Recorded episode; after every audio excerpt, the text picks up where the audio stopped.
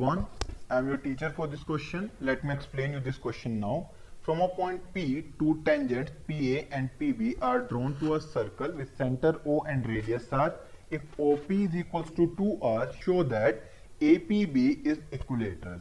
So question में हमसे ये कहा गया P एक एक्सटर्नल पॉइंट है जहाँ से हमने दो टेंजेंट्स बनाई है PA एंड PB सर्कल जिसका सेंटर है O और रेडियस है R OP की वैल्यू हमें गिवन है टू 2R सो यहाँ पर हम पुट कर देते हैं this point as Q. So O Q ये तो हमारे पास आर दे ही रखा है साथ में ओ पी इसकी वैल्यू टू आर के इक्वल हो जाएगी। प्रूव हमें करना है कि ए पी बी ये इक्विलेटरल ट्राइंगल है। सो so, क्वेश्चन हम कुछ इस तरीके से स्टार्ट करेंगे that we are given with O P is equals to two R and O Q is equals to R because ये रेडियस है that means Q is mid point of OP साथ ही में O A P is equals to 90 degree because ये angle है between radius and tangent so यहाँ पर एक राइट एंगल ट्राइंगल बन गया ए ओ पी जिसमें क्यू मिड पॉइंट आ गया है हाइपोटीनियस ओपी के लिए। सो so, ऐसे सिनेरियो में जहाँ पर हमें हाइपोटीनियस का मिड पॉइंट पता होता है सो so वो मिड पॉइंट इक्विडिस्टेंट आ जाता है from all the three vertices इसका मतलब क्यू ए इक्वल है क्यू पी के इक्वल है क्यू ओ के। और ये तीनों वैल्यूज़ आर के इक्वल आ जाएँगी बिकॉज़ क्यू ओ हमें रेडियस दे रखा है। So basically triangle A O Q ये इक्विलेटरल ट्राइंगल आ जाएगा, ऐसा हमें पता चल गया।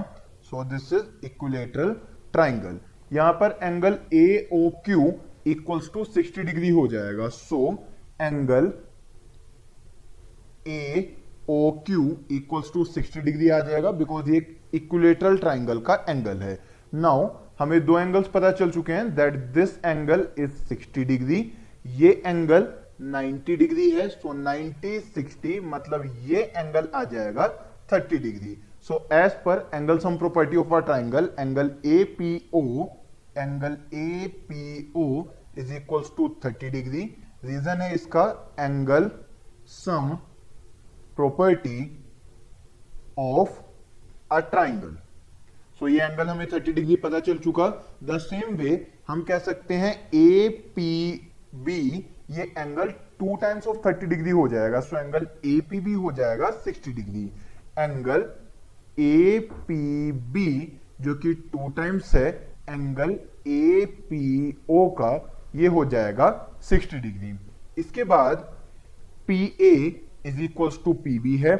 Means in triangle A P B हमें पता है that P A is equals to P B so P A is equals to P B because ये दोनों हैं tangents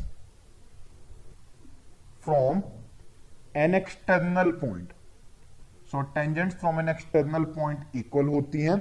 इसी वजह से इनके जो एंगल्स हैं एंगल पी ए बी और P B A so angle P A B equal है एंगल पी बी ए के। अब क्योंकि एक एंगल हमें 60 पता है तो बाकी दोनों का सम 120 होना चाहिए और दोनों क्योंकि इक्वल हैं तो इन दोनों की वैल्यू आ जाएगी 60 डिग्री अब क्योंकि ट्राइंगल में तीनों एंगल 60 डिग्री आ चुके हैं सो इससे हमें पता चल जाएगा that triangle A P B triangle A P B is equilateral I hope you understood the explanation. Thank you.